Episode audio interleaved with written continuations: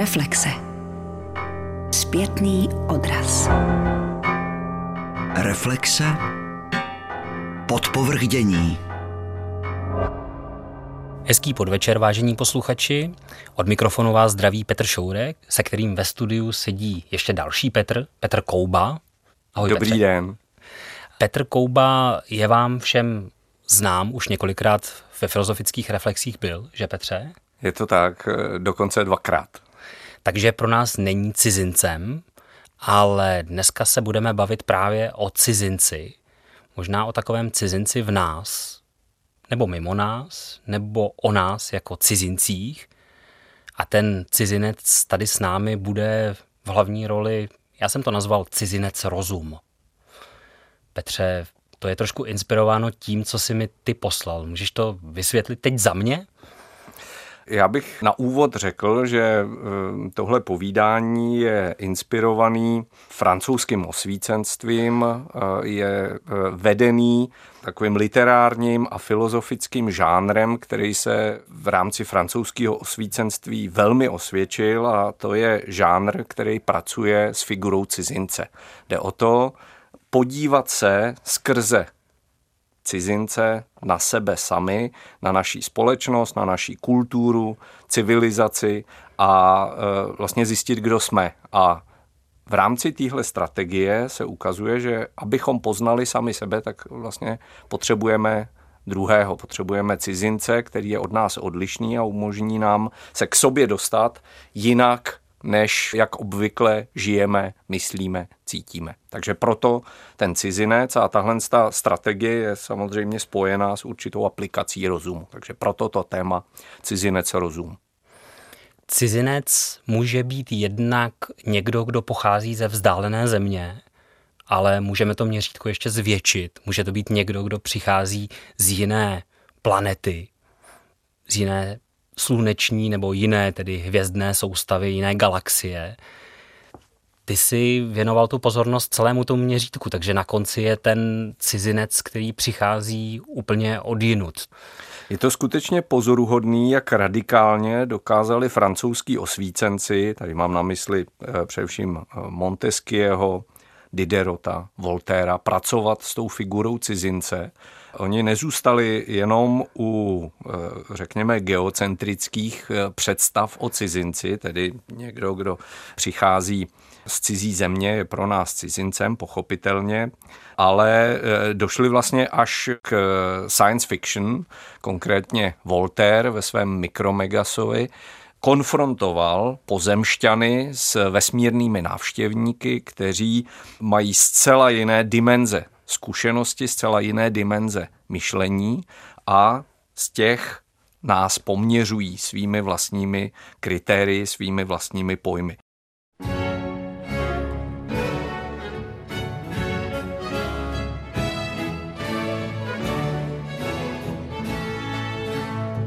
Když se Mikromégas hodně nacestoval, přišel na nebeské těleso Saturna. Jakkoliv byl zvyklý viděti nové věci, nemohl se zpočátku ubrániti, vydá nepatrnost tohoto tělesa a jeho obyvatelstva, onomu povýšenému úsměvu, který někdy uklouzne i nejmoudřejšímu. Vždyť Saturn je jen asi tak 900krát větší než Země a obyvatelé této končiny jsou trpaslíci, kteří mají výšku jen tisíc sáhů či tak něco. Tropil si z toho zprvu trochu posměšky se svými průvodci, asi jako italský hudebník propukne ve smích nad hudbou Lilyho, když přijde do Francie.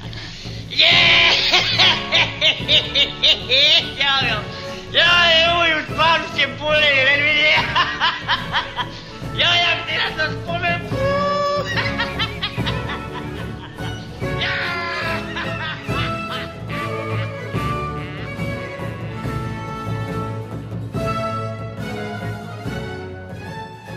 Protože však měl Syrian bystrého ducha, poznal velmi rychle, že myslící bytost naprosto nemusí být směšnou proto, že má jen 6 tisíc stop výšky. Zdomácněl mezi Saturňany nejdříve je ohromiv. Uzavřel důvěrné přátelství s tajemníkem Saturnské akademie, člověkem velmi duchaplným, který popravdě řečeno ničeho nevynalezl, který však velmi dobře vykládal vynálezy jiných a který skládal ucházející veršíky a prováděl velké výpočty. Abych se zavděčil čtenářům, vylíčím zde zvláštní rozhovor, jejž měl jednoho dne Mikromegas s panem tajemníkem. Conversation de l'habitant de Sirius avec celui de Saturne. Après que son excellence se fut couché et que le secrétaire se fut approché de son visage, Rozhovor obyvatele Sýria s obyvatelem Saturna. Když jeho excelence si lehla a když se tajemník přiblížil k jeho obličeji, řekl Mikromegas. Nutno přiznati, že v přírodě je mnoho rozmanitostí. Ano, odvětil Saturnian, příroda je jako záhon jehož květiny. Ach, řekl druhý, nechte toho záhonu. Je, počal znovu tajemník, jako schromáždění plavovlásek a tmavovlásek, jejich šperky. Ech, co je mi po vašich tmavovláskách, řekl druhý. Je tedy jako galerie obrazů, jejich štahy? Ba nikoliv, řekl cestovatel. Ještě jednou, příroda je jako příroda, nač pro ní hledat přirovnání. Abych se vám zalíbil, odpověděl tajemník. Nechci naprosto, aby se mi někdo zalíbil, odvětil cestovatel. Chci, abych byl poučen. Nejdříve mi povězte, kolik mají lidé ve vašem světě smyslů. Máme jich 72, řekl akademik, a stěžujeme si neustále na to, že je jich málo. Naše představivost přesahuje meze našich potřeb shledáváme, že se svými 72 smysly, svým prstenem a svými pěti měsíci jsme příliš omezeni.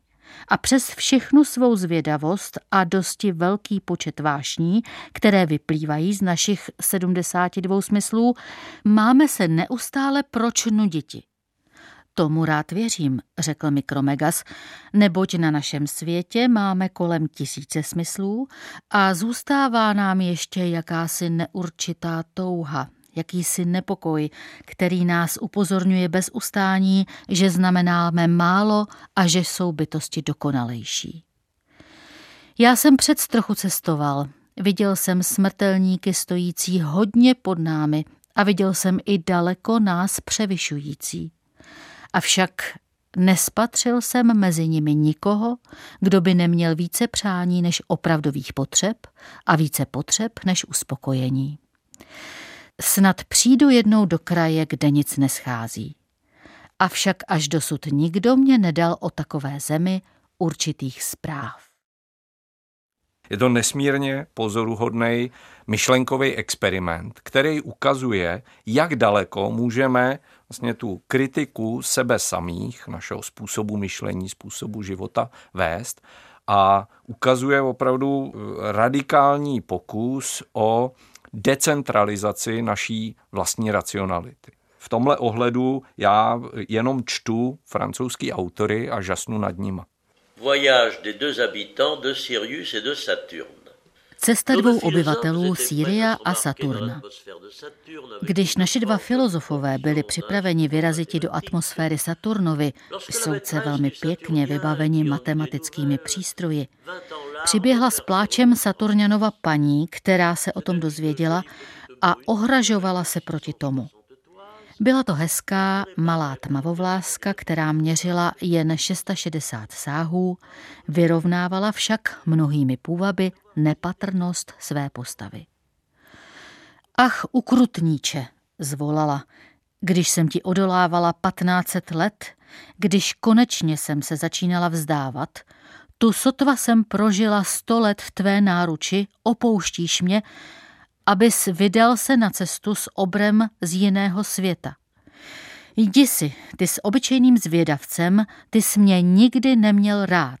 Kdybys byl pravým Saturňanem, byl bys věrným. Kam bys běžel, co chceš? Našich pět měsíců je méně nestálých než ty. Náš prsten je méně měnivý. To je svatá pravda. Nebudu již nikoho míti ráda. Filozofii objal a plakal s ní, jak byl celým filozofem.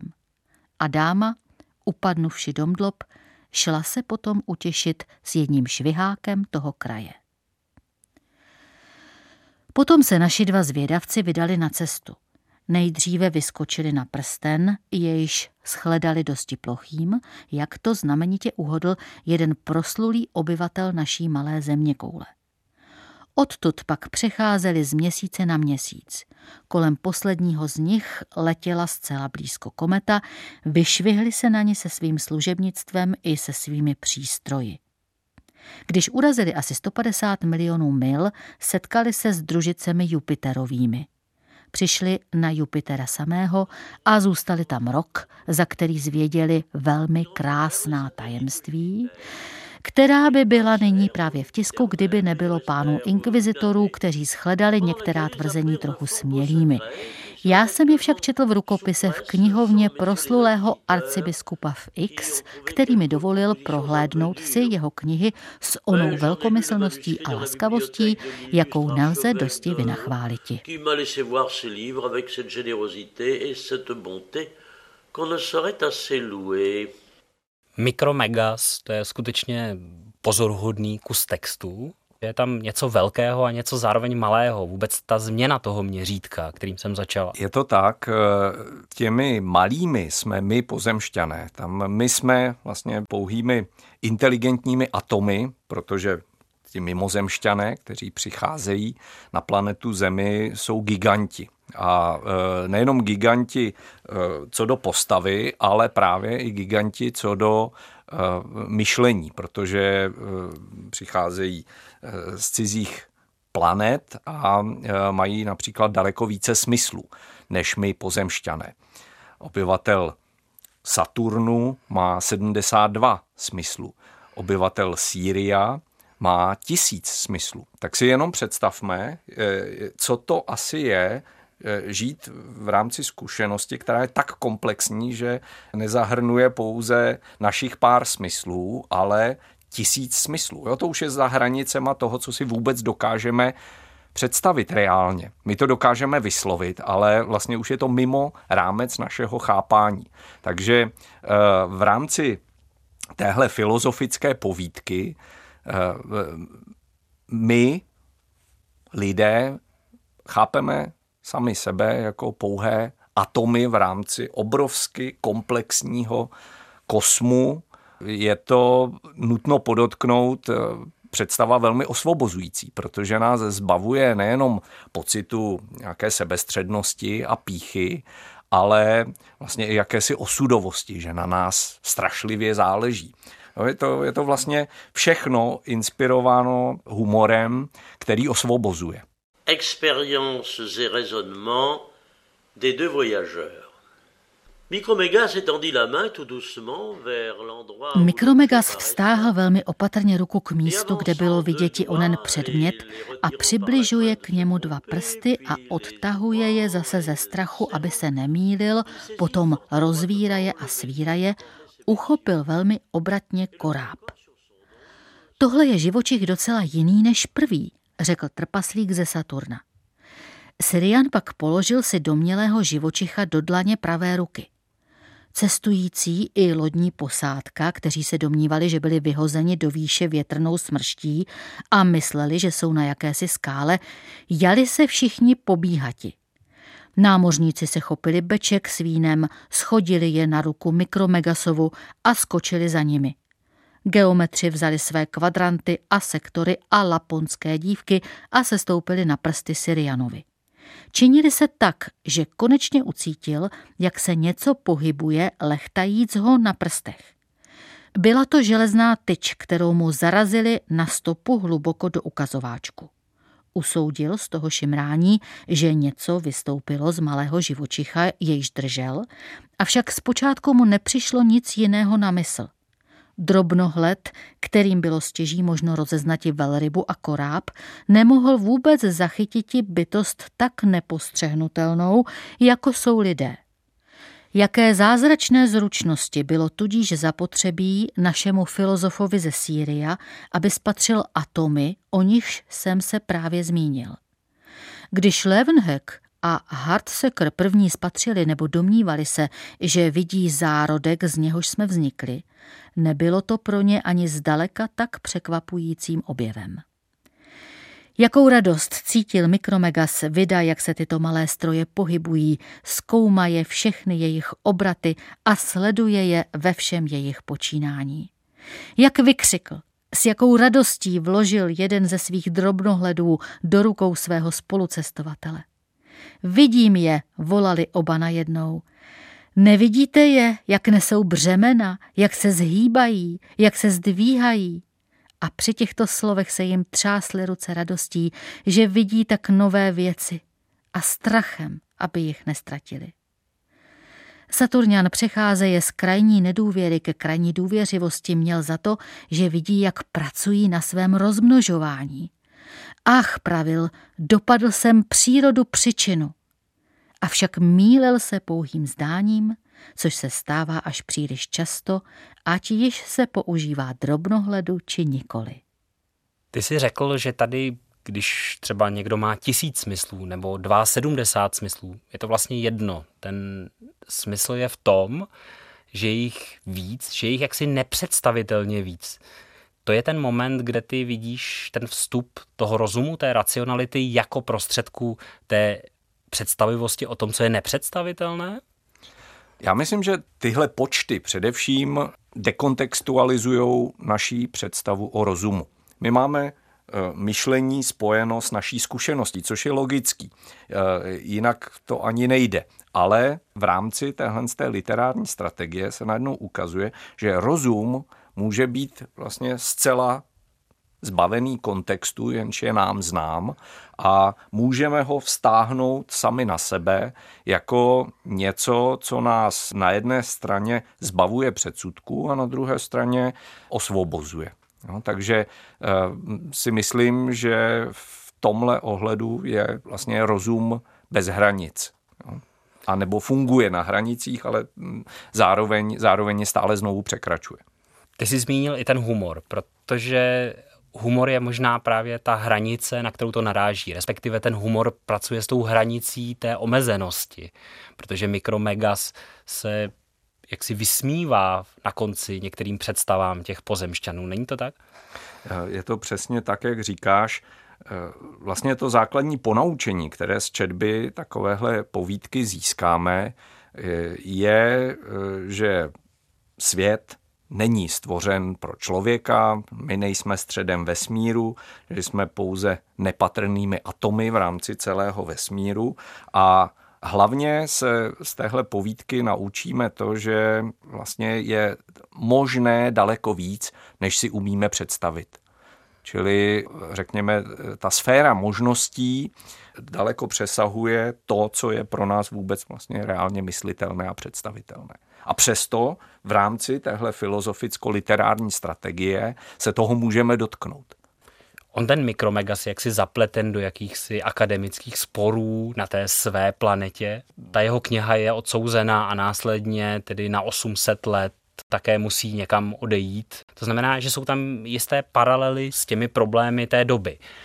Ale v čem se to jaksi úplně radikálně jaksi odklání od toho, co bychom jako očekávali v tomto typu literatury? No, řekl bych, že tím společným jmenovatelem eh, je boj proti předsudkům. Eh, to je vlastně to téma zákazů, porušení nějakých kulturních tabů, vyhnanství. Eh, najdeme i v Montesquieuových perských listech. Vlastně ti peršané se vydávají na cesty právě proto, že upadnou do nemilosti ve své vlastní zemi, protože vlastně si dovolovali příliš mnoho a vyjadřovali své kritické názory. Proto vlastně raději z důvodu své vlastní bezpečnosti odejdou do ciziny, eh, což jim na jedné straně umožní poznání a na druhé straně je to zachrání eh, před eh, nějakým trestem. Čili je zřejmé, že tahle literární strategie především slouží k tomu, aby nabourala naše předsudky, předsudky, ve kterých my sami žijeme. Nepochybně autorům 18. století umožňovala obcházet hranice dané cenzurou, spochybňovat dogmata eh, církve, kultury, společnosti způsobem, který bude eh, zábavný a bezpečný. A kromě toho vedla k velmi pozoruhodnému experimentu právě s hranicemi naší vlastní racionality. Ukazuje totiž, jak daleko můžeme naše myšlení decentralizovat, jak ho můžeme osvobodit od kulturního zázemí, ve kterém toto myšlení vzniká a použít ho dokonce i e, k osvobozování nás samých.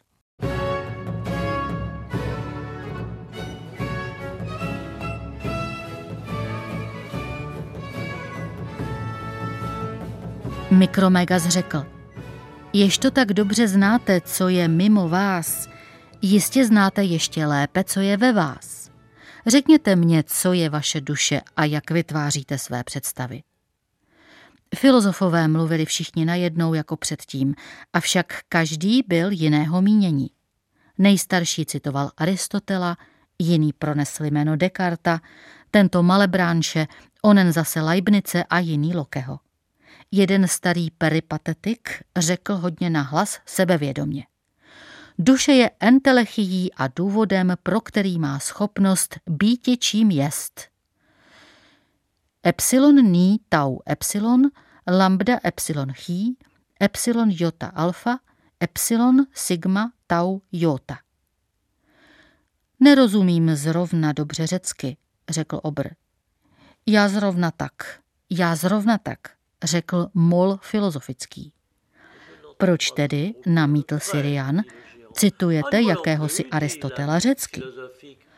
To proto, odvětil učenec, že právě třeba citovati, čemu ani zamák nerozumíme v jazyce, který je nám nejméně znám. Je to z tohohle ohledu nesmírně pozoruhodný filozofický experiment který, troufám si tvrdit, je i v dnešní době eh, možné brát jako velkou inspiraci. V době, která je znejištěna různými kulturními konflikty, v době, kdy kvetou různá identitářská hnutí, která bojují za naší kmenovou identitu, tak si myslím, že právě takovéhle myšlení může být osvobozující a zároveň neagresivní formou, jak eh, čelit těm otázkám, kterými se zabýváme. Zcela na blízku byl tu malý přívrženec Lokeho. Nevím, jak myslím, avšak vím, že nikdy jsem nemyslel jinak než prostřednictvím svých smyslů. Že jsou podstaty nehmotné a rozumné, o tom nepochybuji. Avšak, že by Bohu nebylo možno sdělovat i myšlenku hmotě, o tom silně pochybuji. Uctívám věčnou sílu. Nepřisluší mi, abych ji omezoval, Netvrdím nic, spokojuji se s vírou, že je více možných věcí, než se myslí. Tvor ze Sýria se usmíval. Neschledal tohoto filozofa nejméně moudrým a trpaslík ze Saturna byl by objal stoupence Lokeho, kdyby nebylo bývalo krajní nesouměrnosti mezi nimi ale naštěstí byl tam malý tvoreček s čtyřhranou čepicí, který zarazil řeč všem ostatním filozofickým tvorečkům. Řekl, že je mu známo veškeré tajemství, že je lze nalézt v sumně svatého Tomáše. Pohlédl z hora dolů na oba nebeské obyvatele a ujistil je, že jejich osoby, jejich světy, jejich slunce, jejich hvězdy, vše bylo stvořeno jedině pro člověka.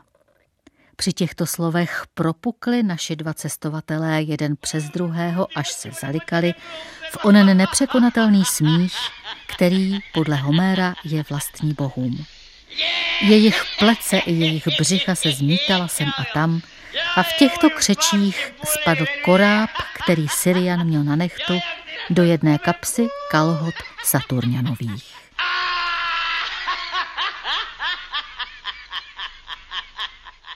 Voltaire Mikromegas v překladu Karla Kuchinky. Ty jsi tam zmínil ten motiv toho exilanta. Je to tak, že ten rozum je trošku vždycky exilant, když tedy musí čelit těm předsudkům? Já bych řekl, že zprvu e, a většinou rozum není exulantem, mm. protože bych tady rozlišil vlastně dvě základní tendence nebo strategie myšlení. První bych nazval soběstřednou nebo sebestřednou strategii myšlení. Ta je nám vlastní v rámci běžného života, v rámci toho, jak jsme vychováni, jak žijeme, myslíme zprvu a většinou. No a pak je tady právě ta strategie, kterou představují autoři jako Montesquieu, Diderot nebo Voltaire a to je strategie, kterou bych nazval mimostřednou. To, co si popsal jako první variantu, totiž myslet tedy takhle sebestředně, je to vlastně vůbec ten rozum, jak mu minimálně rozumíme v té osvícenské tradici? Ten, který všechno bere jako samozřejmé, jako přirozené, jako něco, o čem se dál nemusíme bavit? Není ten druhý rozum vždycky nutně exulantem, tedy rozum jako rozum osvícenský? To je velmi složitá otázka, která se už vlastně týká samotného osvícenství, jak ho chápeme já si troufám tvrdit, že autoři jako Montesquieu, Diderot nebo Voltaire vlastně nabízejí jakýsi jiný pohled na otázku osvícenství.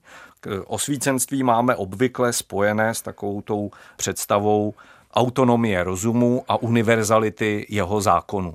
Ale tihle autoři nám naopak ukazují heteronomii rozumu a partikularitu jeho zákonů, protože rozum je dán podmínkami, ve kterých funguje kulturou, jak by ukázal Montesquieu i dokonce podnebím, kvalitou půdy v té které lokalitě to je myšlenka, která vlastně jde proti, řekněme, mainstreamové představě o osvícenství. A když se vrátím k té otázce, jak si formuloval, tak eh, to už opravdu velmi složitá otázka, jestli rozum je vždy exulantem nebo ne. Vezměme si třeba Kantův slavný článek o osvícenství.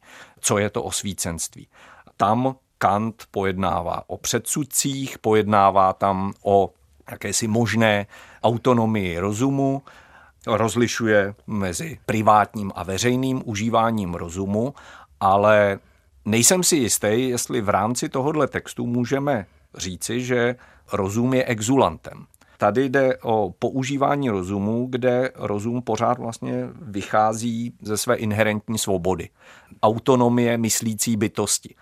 A tam se mi zdá, že ta pozice exulanta není přinejmenším tak důležitá jako u francouzských osvícenců. A v tomhle ohledu bych rád tu tradici francouzského osvícenství připomenul, protože se mi zdá, že vlastně se autorům jako je Montesquieu, Diderot nebo Voltaire děje křivda, protože je velmi často považujeme za jakousi soft filozofii, která se nemůže rovnat těm velkým německým filozofům. Ty jsi zmínil Kanta, ten článek, co je o svícenství, ten je velmi zašmodrchaný vlastně, protože Kant tam zároveň říká, že jak si máme zůstávat vevnitř v tom systému, slovy velkého Frice, poslouchejte, pak si přemýšlejte, jak chcete. Třeba v tradici těch, jak ty říkáš, soft filozofů francouzských, ale poslouchejte mě jako toho pruského panovníka. Puste si tedy ty své myšlenky na špacír, když chcete, ale zůstaňte uvnitř toho systému jako podaní. Je to tedy pořád ten rozum jako nástroj té okliky, jako něčeho, co mi pomůže se dostat ven z té poslušnosti, kterou mi předepisuje ten lokální mrav. Hmm.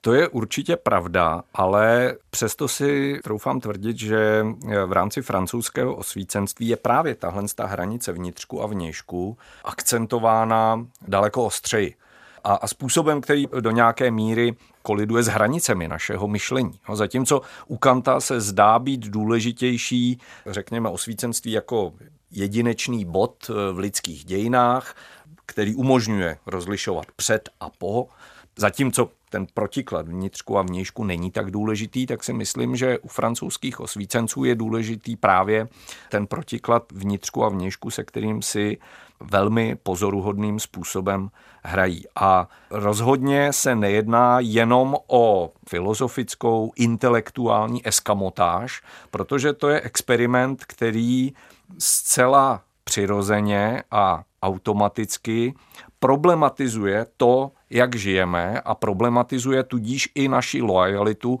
vůči autoritám. Jo? Když si vezmeme Montesquieuvy perské listy, najdeme v nich kritiku raného kapitalismu, najdeme v nich kritiku církevních autorit, najdeme v nich eh, kritiku feudalismu, najdeme v nich kritiku kolonialismu. V době, kdy vlastně ještě Evropa byla hrdá na své koloniální úspěchy, je Montesquieu naprosto upřímně zděšen hrůzami, které kolonialismus obnáší. Francouzský osvícenci už tím, jak otázku osvícenství rozehrajou, umožňují spochybnit i vládu mužů nad ženami. A Montesquieu jde tak daleko, že bez váhání prohlásí, společnost je tak svobodná, jak svobodné jsou ženy v ní. Tečka. Ty zdůrazňuješ, že ten rozum je jiný, možná je exulantem, možná je na chvíli jinde, možná se jenom přesunul na chvíli někam, je to jeho strategie, jak si emigrovat, aby se případně mohl vrátit, mohl se na nás podívat zvenčí ale není to žádný univerzální rozum. To je právě to, co ti kritici osvícenství do nekonečna předhazují. To je konstrukce jakéhosi univerzálního rozumu. Ty říkáš ne, takhle to určitě není, to vlastně osvícenci vůbec nedělají. Někteří možná ano, ale eh, je, myslím, velmi příznačný, že třeba Adorno a Horkheimer ve své dialektice osvícenství prakticky nepracují s osvícenskými autory. Jediný osvícenec, který ho tam uvádějí, je eh, božský Markýz Desat. Já právě proto připomínám, že pokud čteme zejména francouzské osvícence, tak najdeme takovou představu a takovou pozici osvícenství, eh, která může velmi dobře fungovat jako protilék na tyhle ty běžné představy o univerzalitě a hegemonii západního myšlení. Když jsme začali skutečně reálně jako lidstvo vystupovat do vesmíru, tak s tím se objevila kritika. Já si teď vzpomenu na takový text, protože je takový slavný mm, rozhovor Heideggerův pro Spiegel, kde ho vlastně poprvé spovídali z jeho nacistické minulosti. Ke konci toho rozhovoru se podaří Heideggerovi jeho nekonečným retorickým uměním zvrátit ten rozhovor jaksi opět ve svůj prospěch. Pesimismus a optimismus jsou postoje, které nás v tom, co se tady pokoušíme pochopit, moc daleko nedovedou.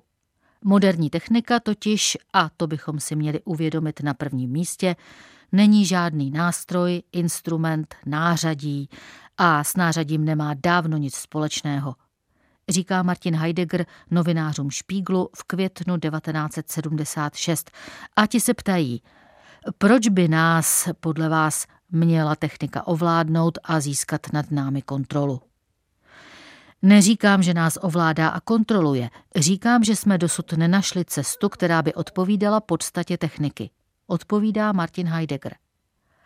Ale člověk by proti tomu, co říkáte, mohl naivně namítnout, co máme kontrolovat. Všechno to funguje, stavějí se další a další elektrárny, produkce jede na plné obrátky, lidé v technicky nejvyspělejších zemích jsou dobře zásobováni tím, co potřebují, žijeme v blahobytu, co nám vlastně chybí.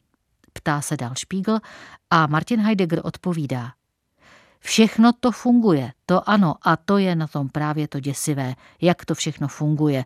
Že to fungování žene všechno dál k dalšímu fungování a že technika člověka stále víc vytrhává ze země a vykořeňuje ho z ní.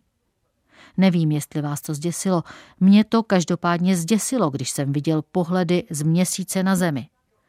Dávno nepotřebujeme atomovou bombu. Člověk už je vykořeněn.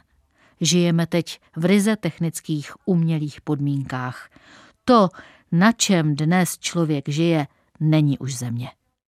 Tak eh, předně eh, musím bohužel souhlasit s tím, že Heidegger je velký rétor a pro něj opravdu není velký problém srovnat nacistické koncentrační tábory se zaváděním mechanizace v zemědělství nebo kosmickými lety. Pro něj je to vlastně všechno totéž a tudíž se může vyvinit eh, z té své zodpovědnosti za vlastní politické selhání. Druhá věc je, že eh, ta dekontextualizace rozumu v rámci francouzského osvícenství umožňuje kritický pohled na nejenom naší racionalitu a naší kulturu, ale e, samozřejmě i její výdobytky. Takže to, co je na těchto textech hezké, je například vlastně možnost e, kritizovat i negativní důsledky kapitalismu, negativní důsledky eh, odličtěné, zmechanizované společnosti. A eh, to ve fázi, kdy se všechny tyhle ty eh, fenomény rodily. A pozoruhodný na těchto z těch autorech je to, že jejich metoda funguje nejenom v nějakém globálním smyslu, jako kritika techniky u Heideggera, ale funguje vlastně i v tom smyslu, že nám umožňuje vidět i velmi malé nespravedlnosti, sociální křivdy v rámci naší společnosti, pokud eh, jsme ochotni tuhle metodu aplikovat sami na sebe. No, v dnešní době by to znamenalo třeba podívat se na sebe z perspektivy muslimů kdo si dneska v Čechách něco takového troufne udělat. Eh, říci, že ne, my jsme reprezentanti civilizace a muslimové jsou všichni teroristi, ale naopak vzít vážně to, že muslimové existují a podívat se na náš způsob života z perspektivy, dejme tomu, eh, více tradiční společnosti, která má mnoho svých chyb, ale z perspektivy takovéhle tradiční společnosti se můžeme třeba pozastavit nad tím, jak zvláštní společnost je ta naše, eh, kde třeba 50% eh, pohřbů se děje bez obřadu. Eh, zdá se mi, že nic horšího už neexistuje. Pro tradičně smýšlející lidi představa, že by si nepohřbil svého otce a svoji matku, to je, to je něco naprosto nemyslitelného. Eh, a i z archeologického hlediska a z antropologického hlediska se dá říct, že to je mimo veškerou racionalitu, mimo veškerou lidskost, nepohřbít vlastní rodiče, protože přece civilizace, lidská civilizace začíná tam, lidé začali pohřbívat své předky. Já jsem u toho citátu z toho Heideggera přece jenom narážel i na to, že tam je cítit z toho taková zvláštní jako obava z té jiné perspektivy. A ty říkáš, ta, to osvícenství znamená, že se nemusíme bát té nové perspektivy, že bychom ji naopak měli vítat. A říkáš, proč se na sebe nepodívat z hlediska cizince? Proč se nepodívat sám na sebe na měsíci? Tady se zdá, že Heidegger se toho vlastně nějak bojí. Hmm, hmm. Rozumím, rozumím té otázce. Eh, domnívám se, že Heidegger tady vlastně je pořád autorem, který, a ukazuje to vlastně velmi hezky, eh, ta jeho eh, obava nebo hrůza z dekontextualizovaného pohledu na matičku zemi. Autorem, který je autochtonní, autorem, který je a chce zůstávat pozemšťanem, myslí vlastně v kontextu nějakého vnitřku, který rozvíjí, prohlubuje, diferencuje, ale eh, ve srovnání s francouzskými osvícenci je to vlastně autor tradiční. Zatímco u nich eh, najdeme právě tuhle tu dekontextualizovanou perspektivu pohledu na nás sami, tak eh, Heidegger se tady v tomhle srovnání ukazuje vlastně pořád ještě jako tradiční autor. Děkuji ti, Petře. Taky děkuji.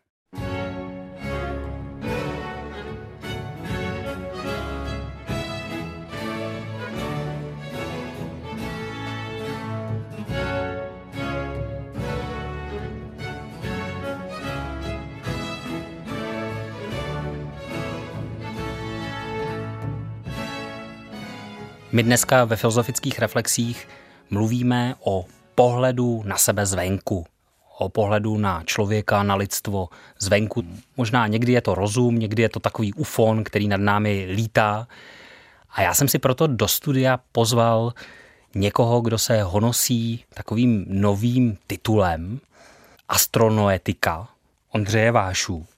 Ondřej, můžete mi vysvětlit, co je to ten astronoetik, protože asi pro většinu posluchačů to bude zcela nové slovo. Astronoetika. Astronoetika je název tak říkají z neexistující disciplíny, kterou vymyslel německý badatel Hans Blumenberg, nebo lépe řečeno aspoň jej použil a Dalo by se říct, že je to kulturní filozofie nebes. Lépe řečeno filozofie nebes vstažená k člověku a jeho otázce, co on vlastně mezi těmi nebesy činí a jaké je jeho místo v kosmu a jakými kosmickými obrazy se sytí, aby se stal člověkem. Čili je to něco na pomezí kulturní historie? Je tam ta imaginace na jedné straně?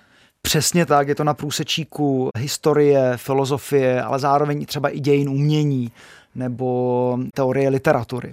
Je to vlastně způsob zkoumání nebo způsob tázání se potom, jakým způsobem se kosmos stává obrazem pro člověka a to obrazem, na základě kterého se člověk stává sám sebou nebo si uvědomuje sebe samotného.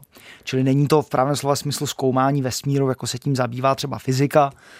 Astronautika se zaměřuje na obrazy kosmu, jaké si o něm vytváří člověk.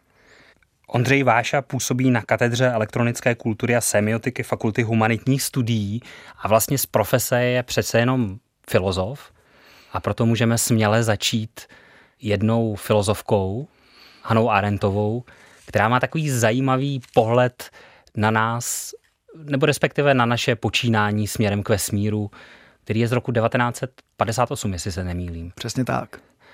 A je to začátek její velmi slavné knihy, která se překládá všelijak, ale já jsem si ji dovolil přeložit jako lidský úděl. V prvé řadě je to velmi pesimistický text. Hanna Arendtová jej píše stále ještě do jisté míry otřesena druhou světovou válkou, událostí, která byla, dal by se říct, technologická. Celá ta kniha je protkána velmi úzkostlivou kritikou techniky a co technika dělá s člověkem, nebo jak člověka a jeho chápaní sebe samotného proměňuje. A to s přítomným i latentním varováním pozor, my jsme již prožili krizi, na základě které jsme začali vyvražďovat sebe samotné. Loni v roce 1957 ze Země do vesmíru vzlétl člověkem vytvořený objekt. Kroužil několik týdnů kolem Země podle zákonů, které řídí pohyb nebeských těles, slunce, měsíce, hvězd. Člověkem vytvořený satelit nebyl ani měsíc, ani hvězda, ani žádné jiné nebeské těleso, které takto může kroužit věky, jež se nám, se zemi svázaným smrtelníkům, zdají věčností. Přesto jistou dobu zůstal na obloze, v blízkosti nebeských těles, jakoby na zkoušku, jaké to je pohybovat se ve vznešené společnosti na výsostech. Této události se nemůže žádná rovnat, dokonce ani rozštěpení atomu nemá větší význam. A zcela jistě by vyvolala nadšení bez hranic nebýt nepříjemných politických a vojenských okolností. 3 ноября тысяч спутники. Это летающие в космосе лаборатории – разведчики науки во Вселенной. Полученные данные говорят о том, что животное хорошо перенесло воздействие ускорений при выводе спутника на орбиту и длительное состояние невесомости. Эти исследования послужат основой для разработки средств безопасности для полетов человека в межпланетное пространство. Lidé se ale ku podivu neradovali z triumfu svých schopností. Byli sice nadšeni z toho, že když se podívají na nebe, mohou tam vidět dílo svých rukou, ale to nebylo to hlavní. Bezprostřední reakce v prvním okamžiku byla jiná. Byla to úleva, že člověk podniká první krok k tomu, aby unikl ze svého uvěznění na zemi. Tato podivná formulace jenom tak neujela americkému reportérovi. Naopak nedůvtipně opakovala to, co před 20 lety vytesali na hrob jednoho velikána ruské vědy. Lidstvo nezůstane navždy připoutáno k zemi. Сведения, полученные в результате наблюдений за спутниками, расширят наше познание о свойствах пространства, окружающего нашу планету, о плотности атмосферы на больших высотах, об интенсивности коротковолновых излучений Солнца и космических лучей, о прохождении радиоволн через ионосферу. Pocity tohoto druhu jsou už nějakou dobu obvyklé. Dokazují, že lidé po celém světě nejen, že jsou schopni přizpůsobit se vědeckým objevům a vývoji techniky, oni je dokáží ještě o celé dekády předehnat. Věda v této, stejně jako v jiných oblastech, uskutečnila a potvrdila, o čem lidé snili dlouho. a ty sny nebyly ani divoké, ani zahálčivé. Nové je na tom jen to, že jeden z prestižních amerických deníků otiskl na titulní straně představy, které byly dosud pohřbeny v tom nejméně prestižním žánru science fiction. Žánru, kterému bohužel nikdo dosud nevěnoval pozornost, jakousi, co by médium masových představ, přání a pocitů jistě zasluhuje. Banalita tohoto tvrzení by nás neměla zmást a neměli bychom přehlédnout, jak zvláštní je. Protože i když křesťané mluvili o zemi jako slzavém údolí a filozofové se dívali na své tělo jako na žalář mysli či duše, nikdy nikoho v celých dějinách lidstva nenapadlo považovat zemi za vězení lidských těl, odkud by toužil co nejrychleji uletět na měsíc. Moderní emancipace a sekularizace začala odvrácením. Ne nutně od Boha, ale od Boha, který byl lidem otcem na nebesích. Směřuje teď emancipace a sekularizace k ještě osudovějšímu odvržení země, která byla matkou všech lidí pod nebesy? Hanach Arentová, Lidský úděl, 1958. Co nepochybně člověka na tom textu zaujme, je to zdůrazňování vytrženosti člověka ze země. Jakože je to velký problém. Vždycky, když člověk hleděl ke hvězdám, hleděl k ním s nadějí. Výjimky samozřejmě existují ve slavný Pascalův citát, že do hlubin mlčenlivých nebes hledí s úzkostí a strachem. Je zajímavé, že pohled z vesmíru k zemi, tedy pohled z pozice, která je vlastně uskutečněním onoho snu hledění ke hvězdám, byl vždycky spojen s nějakým pesimismem nebo dokonce despektem. Slavný Scipionův sen, šestou kapitolu Ciceronova spisu o věcech veřejných z 50. let před naším letopočtem, kde pohled na zem je spojen vlastně s opovržením vedle kosmologických vizí nebo etických doporučení, jak se chovat, aby člověk dosáhl přinesení řečeno ke hvězdám, se země zdá být uh, malá. Ten pohled je spojen s lítostí, že velkolepá římská říše z toho kosmu najednou vypadá jako zcela jako bezvýznamný kus planety najednou je vidět, že sláva člověka, která z jeho vlastní pozice na zemi se dotýká hvězd i všech okolo, nic neznamená, protože vy vidíte kraje zapadajícího, vycházejícího slunce, kde o vás v životě neslyšeli a tak dále. To, co je pozoruhodné, že tenhle ten postoj se posléze nese a přežívá dějinami. Nás by mohlo třeba zajímat, že jej zopakuje svým způsobem i Johannes Kepler ve své nádherné knize Sen neboli měsíční astronomie, z roku 1608, když kniha byla posléze přepracována a vydána až v roce 1634 po Keplerově smrti. Nicméně vlastně ty samé věty posléze použijí sovětští i američtí astronauté, když hledí ze svých eh, modulů nebo z vesmírné stanice směrem k Zemi. Dají průchod podobnému rozčarování, řekněme prozření, které nicméně neskrývá alespoň záchvěv onoho původního despektu nebo rozčarování nad tím, kým vlastně jsme na zemi a proč spolu příkladu válčíme a tak dále. Já myslím, že tam je jednak důležitý ten motiv toho, že když se podíváme na sebe zvenku, tak si nepřipadáme tak významní, ale také to, jestli si dobře vzpomínám na ten Keplerův sen například, tak tam je poměrně významný ten motiv, že ten vesmír zkrátka z toho měsíce nebo odjinut než ze země vypadá jinak. Vypadá jednak neobyvatelně, to tam Kepler určitě zdůrazňuje. Ono se tam vlastně nedá tak snadno přežít. Ale vypadá zkrátka jinak. Prostě ty oběhy těles, dny, noci, tam jsou prostě jinak dlouhé. Všechno je jinak. Ano i ne, protože Kepler nazývá, a, to je jakoby rozdíl jeho uvažování, řekněme, od našeho uvažování, které s takovými obavami a varování kritizuje Hannah Arendtová. Kepler nazývá Zemi domovem a zároveň Země je pro něj ideální observatoří. Kepler již pracuje s takzvaným heliocentrickým systémem, to znamená Země v jeho podání obíhá již kolem Slunce. A samozřejmě si tím pádem musel položit otázku, pakliže Země je součástí božího stvoření, člověk je vyvoleným tvorem, žijící na planetě Zemi, Jak je možné, velice hrubě řečeno, že nejsme ve středu vesmíru? Kepler přichází s odpovědí, my nemusíme být v nějakém faktickém středu vesmíru. Nicméně my obíháme po takové dráze kolem Slunce, že jsme na pohyblivé observatoři, která má nejlepší výhled do celého kosmu. Kepler si ošklivý, a přímo hnusí nekonečný vesmír. On se velice bojí, aby se nestal, jak pronesl v jiném svém spise, exulantem uprostřed brunovských nekonečen nebo brunovské nesmírnosti a zároveň Kepler obdivuje harmonickou strukturu nebes. Jeho vesmír je zároveň velmi přátelský a potenciálně obydlený.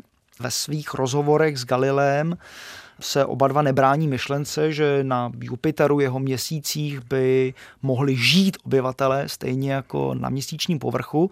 Proč by ne?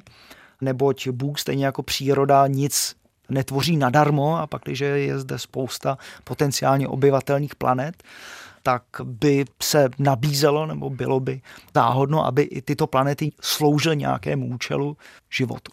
Není tohle vlastně i postup eh, astronomie jako vědy a vlastně i toho našeho pohledu na sebe sama z vesmíru, že postupně zjišťujeme, že ten vesmír skutečně není vytvořen pro nás. Že je to tak, že skutečně v něm nezaujímáme žádné zajímavé postavení, že do něj nevidíme o nic líp, než kdokoliv jiný odkudkoliv z jiné planety? To je otázka do pranice. Můžeme se zase odrazit od Hany Arentové, která do vesmíru, nebo respektive z vesmíru na Zemi, hledí s jistou nedůvěrou. Dalo by se říci, čím více, čím dále hledíme do kosmu, tím více zůstáváme na Zemi, která se nám zároveň ve stejnou měrou odcizuje. Ano, my se stáváme skutečně exulanty ve vesmíru, nicméně exulanty, kteří zůstávají před doslova dveřmi svého domova, který je již odmítá přijmout zpátky, nebo ve kterém se při nejmenším necítíme být doma. Dalo by se to říct ještě jinak. My jsme si změnili trvalé bydliště, ale nemáme prostředky, jak se přestěhovat na novou adresu. Souvisí s tím obrovský rozvoj astrofotografie. Vemte si, že my máme z povrchu Marsu kvalitnější snímky, než které si přivezete z dovolené. Povrch Marsu přes, jako, přes zdůrazňování jeho cizosti nebo exotičnosti, on je nám něčím velice, velice důvěrný a na řadě snímků není poznat, jestli jste je vyfotili v arizonské poušti nebo jestli došli digitální cestou z marťanských sond. Stejně tak Hubbleův teleskop nás eh, zásobuje ohromným množstvím naprosto spektakulárních velkolepých obrazů kosmu, tak velkolepých, že sama kosmická realita, eh, realita tmy, času, lépe řečeno nudy, kterou sebou kosmické cesty i cestování vesmírem nese, tak eh, kosmos sám těmto obrázkům nemůže konkurovat. To je mimochodem jeden z důvodů, jeden z důvodů, musím zdůraznit, proč kosmos tak zoufale a až manicky zalidňujeme mimozemskými civilizacemi a proč ty řekněme, nejslavnější nebo nejpopulárnější sci-fi jsou vlastně velice domáckými obrazy konfliktů, které se dějí někde ve vesmíru v podstatě v kontextu obrázků z Hubbleova teleskopu. Je to zřejmě jeden ze způsobů, jak se vyrovnat s tím, že existence člověka stále dána vlastně jako tělesnou perspektivou sotva několika dekád života a perspektivou země je jen velice obtížně slučitelná s rozměry, respektive s časoprostorem kosmu. A tohle je důležité zdůraznit po opuštění teologické perspektivy. Děkuji Ondřej a na závěr si pustíme ještě kousek z toho zmíněného Keplera. Quinquaginta milibus miliarium Germanicorum in eteris profundo sita est luna insula. Ostrov Měsíc leží 50 tisíc německých mil v hloubi nebe. Dostat lidi tam a zase zpět je opravdu těžké a životu nebezpečné.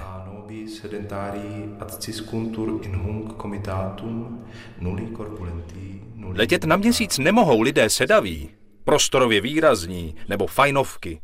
Bereme vytrvalce, kteří rádi pádí na rychlém koni, plaví se na zaoceánských lodích, jedí celozrný knekebrod, sušené ryby, česnek a další biopotraviny.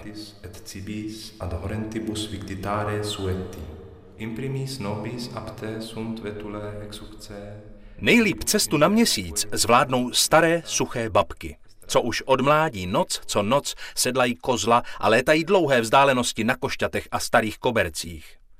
Zcela nevhodní jsou obtloustlí středoevropští muži. Neodmítáme však suší jeho Evropany. corpora non respuimus. Prima queque molitio durissima při startu budete vystaveni obrovskému tlaku, jako když vás nálož střelného prachu vystřelí kolmo nad hory a doly. Aby vám tělo povolilo a tlak se rovnoměrně rozprostřel po všech údech a neutrhl vám nohy, ruce a hlavu od těla, podáme vám před startem uspávadla a opium.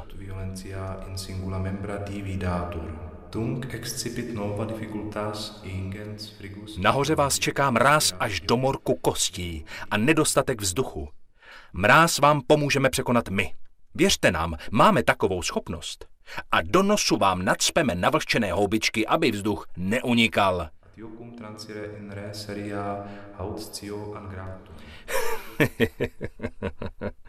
A ne, to už si úplně vymýšlím. Přírodovědně jsem na dně. Snad to vezmete jako vtip. Ve skutečnosti bez vzduchu leknete jako ryby bez vody.